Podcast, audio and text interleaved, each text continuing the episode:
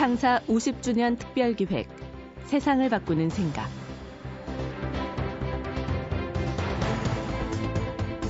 가장 높이 나는 갈매기가 가장 멀리 본다. 리처드 바크가 쓴 갈매기의 꿈에 나오는 유명한 구절이죠. 갈매기뿐 아니라 우리 삶도 마찬가지입니다. 하루하루 강물에 휩쓸리듯이 살다 보면 세상의 물줄기가 어디로 흘러가는지 도무지 알 수가 없습니다. 그러나 높은 곳에서 강을 내려다보면 어떤가요? 물이 어디서 휘어지고 또 어느 곳의 물살이 가장 거센지 알 수 있습니다. 거스를 수 없는 세상의 이런 변화, 또 물줄기를 트렌드라고 하지요. 이런 트렌드가 우리를 미래로 이끄는데요. 지금 눈앞에서 일어나는 트렌드를 미리 알 수만 있다면 허겁지겁 현실을 쫓는 대신 남보다 먼저 앞장설 수 있지 않을까요? 창사 50주년 특별기획 세상을 바꾸는 생각. 오늘 모신 분은 한국 트렌드 연구소 김경훈 소장입니다. 20여 년 전에 한국인 트렌드라는 책으로 국내 트렌드 연구에 포문을 연 트렌드 예측가입니다. 최근에는 2012 메가 트렌드 인 코리아라는 책을 통해 위기의 2012년을 관통할 10가지 변화의 물결을 예측한 분인데요. 김경훈 소장의 위기의 시대 예측 경영법 함께 들어보시죠.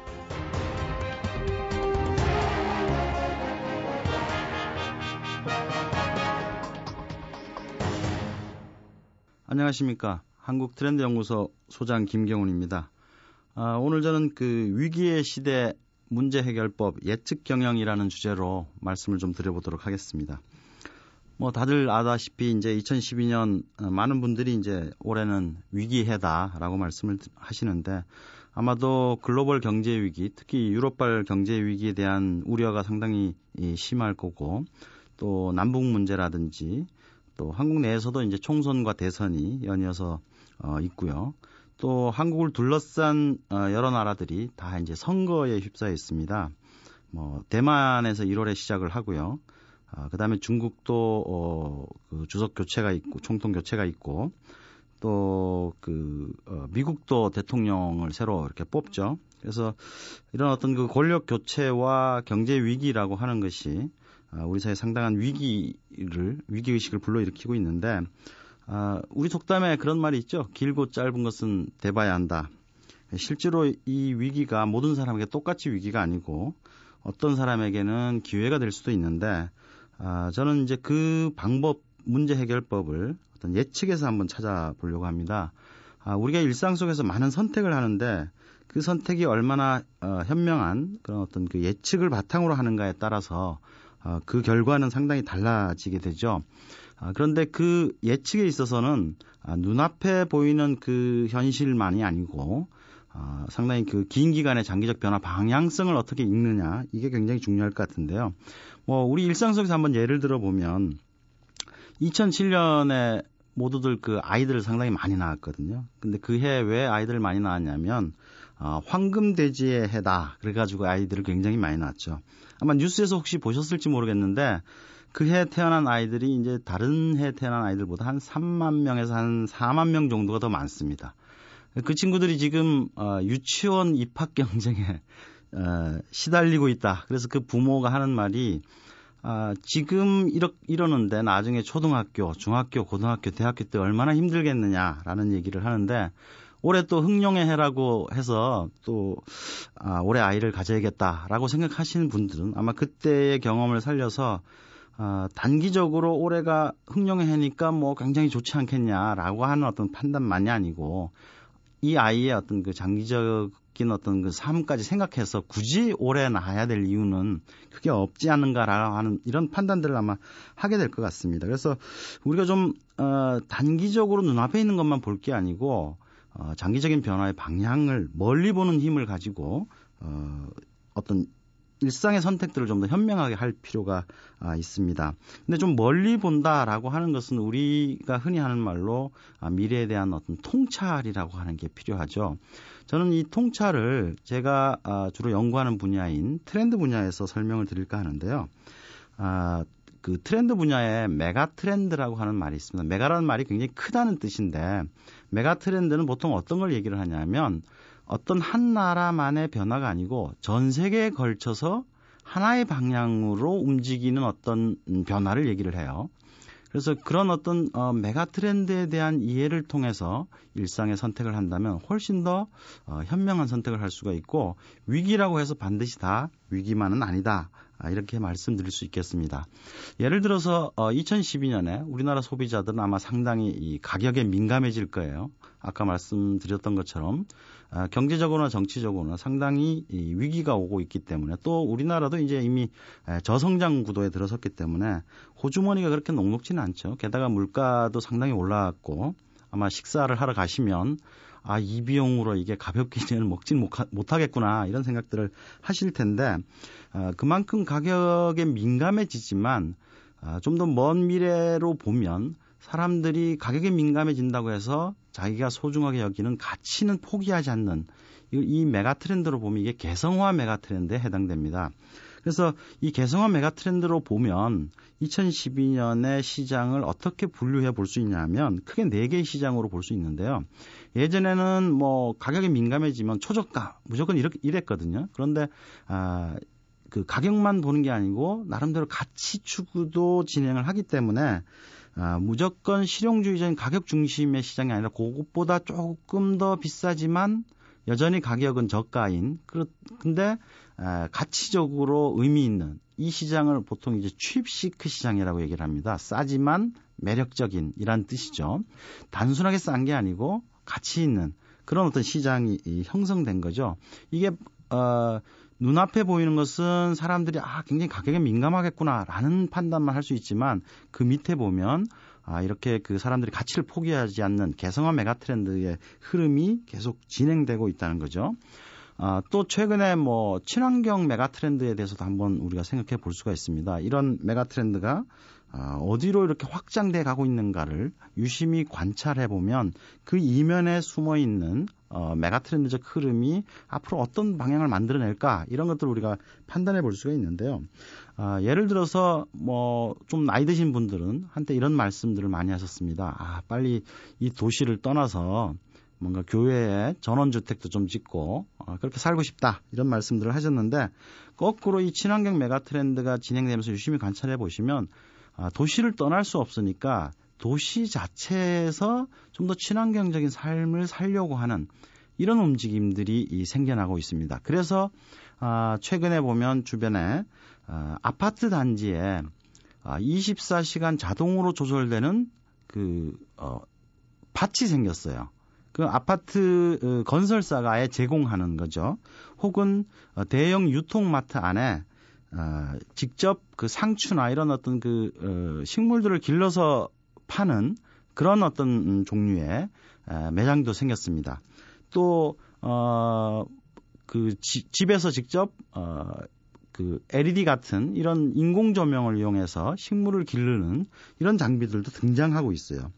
저는 그걸 보고 이제 city farmer 그러니까 도시 농부라고 얘기를 하는데 이런 현상들의 이면에 보면 아, 친환경 메가 트렌드가 계속 가면서 도시를 떠날 수 없는 사람들이 도시 안에서 아, 직접 농사를 지면서 친환경도 실현하고 어, 먹거리 안전의 문제도 해결하려는 이런 흐름이 나타나는 거죠.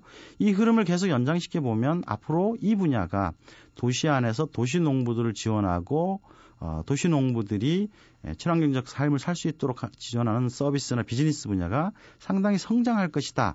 이런 예측이 가능하죠.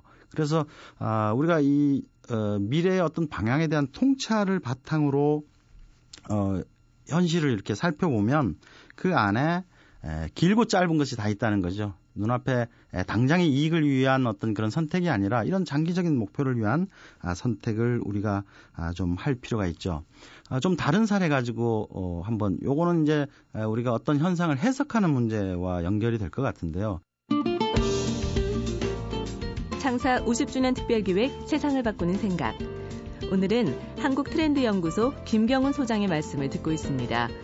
이름만 대면 누구나 알던 기업들이 한순간에 시장에서 사라지는 건 사람들의 마음과 세상에 일어난 변화, 즉 트렌드를 읽지 못했기 때문이죠. 달라진 환경에 대처하지 못하면 누구도 예외가 없는데요. 새로 시작한 2012년, 인생 경영자인 우리는 어떻게 트렌드를 읽고 또 예측 경영을 할 수 있을까요? 김경 소장의 말씀 계속 들어보시죠. 최근에 보면 아, 우리가 아, 굉장히 그 화제 중심에 서 있는 인물들의 특징이 그 예전에 저희가 게릴라란 말을 좀 썼었는데요.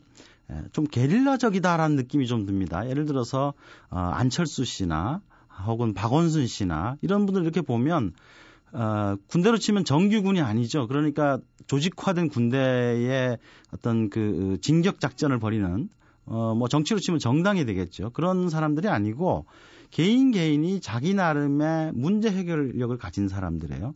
그 이런 사람들이 사회적으로 인정받고 어, 또 어떤 그 사회적인 역할들을 하고 있단 말이죠.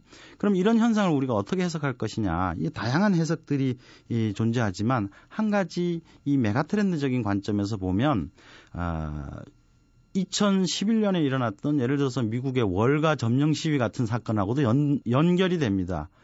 아, 월가 점령 시위는 뭐냐면 미국 사회에서 빈부격차가 너무 심해져 가지고 어, 1%가 너무 많은 부를 가져간다. 그래서 나머지 99%가 거기에 저항한다라고 하는 의미가 담겨서 미국 같은 어, 소득 수준이 상당히 높은 나라에서 그런 어떤 그 대규모 시위가 아, 일어났는데 사실 미국 사회는 1970년대 이후 꾸준하게 빈부격차가 확대되어 왔습니다. 그런데 아, 메가 트렌드 중에 하나가 바로 어, 글로벌화예요. 우리가 글로벌화에 좋은 점도 많이 있지만 나쁜 점은 어, 미국식 그런 어떤 그 금융 자본주의가 글로벌화의 물결을 타고 세계화됐다는 거죠. 그래서 한국 사회 같은 경우는 90년대부터 글로벌화 물결에 동참하는데 그때 이후에 빈부격차가 상당히 이, 확대됩니다. 어, 또 하나의 메가 트렌드를 가지고 한번 이 변화를 살펴보면 아, 디지털화 자동화라는 메가 트렌드가 있어요. 이건 뭐냐면 어, 우리 사회가 점점 디지털을 중심으로 생산력을 향상시켜 온 거죠. 그런데 디지털적인 생산력 향상 방법의 문제는 뭐냐면 구조적으로 고용을 축소시킨다는 겁니다. 그러니까 디지털로 자동화되면 될수록 더 적은 인원으로 더 높은 생산성을 누릴 수 있게 된, 된 거죠. 이게 비단 한국만의 문제가 아니기 때문에 메가 트렌드인 거예요. 그래서 미국 사회 같은 경우는 20, 30대가 자기들 스스로 빈털터리 세대라고 부르죠. 유럽 같은 경우는 1000유로 세대라고 부릅니다.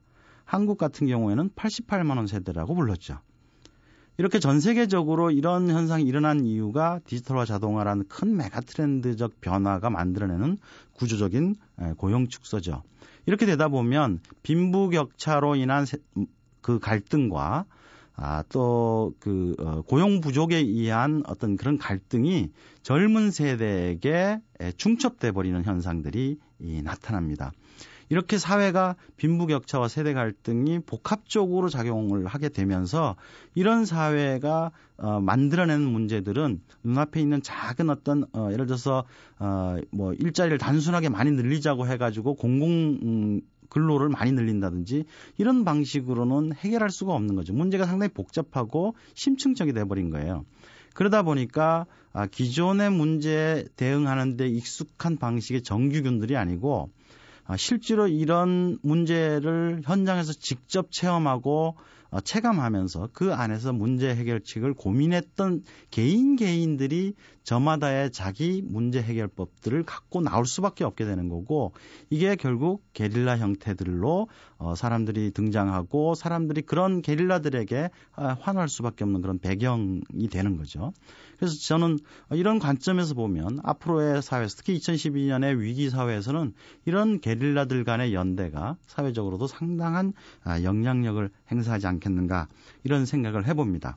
지금 뭐 제가 몇 가지 이렇게 쭉 어, 사례들을 말씀드렸는데 아, 이런 현상에 대한 이해 위기나 기회의 포착이라고 하는 문제가 단지 눈앞에 있는 어, 현상을 얼마나 잘 분석하는가, 이게 왜 이런 일이 생기는가에 대한 단순한 분석이 아니고 앞으로 어떻게 변할 것인가에 대한 관찰과 더 많은 지식을 가질수록 그런 현상에 대한 이해와 분석에 대해서 좀 더 현명하고 올바른 의사결정으로 이어질 수가 있다. 그래서 저는 그걸 아, 뭐 기업적으로 조직적으로 생각한다면 예측 경영이다라고 어, 생각을 합니다. 예측 경영은 꾸준한 관찰을 통해서 미래에 대한 지식을 더 많이 가지고 그것을 결, 경영에 에, 반영하는 거죠. 그래서 저는 아, 2012년에 우리가 굉장히 안팎의 많은 위기들이 우리에게 닥칠 거로 예상이 되지만 우리가 아, 눈앞의 현실의 어떤 흐름에만 쫓지 말고 이런 장기적 방향성에 대한 관찰과 꾸준한 지식 축적을 통해서 일상의 어떤 그 현명한 의사 결정을 하는 그런 어, 한 해가 되기를 바랍니다. 고맙습니다. 네, 오늘은 한국 트렌드 연구소 김경훈 소장의 위기의 시대 예측 경영법을 들었습니다. 강물을 보면요. 바람은 한 방향에서 불어오는데 어떤 배는 동쪽으로 가고 어떤 배는 서쪽으로 가죠. 배는 돛을 어떻게 세우느냐에 따라서 방향이 달라질 수 있습니다. 트렌드가 바람이라면 돛은 우리의 의지라고 할 수 있겠죠. 돛을 세우기 전에 먼저 바람이 어디서 불어오는지 그 방향을 잘 읽어내는 우리 모두가 됐으면 하는 바람입니다. 창사 50주년 특별기획 세상을 바꾸는 생각. 기획 김호경, 연출 이한재, 구성 이병관, 기술 이병도, 내레이션 류수민이었습니다. 다음 주에 뵙겠습니다. 고맙습니다.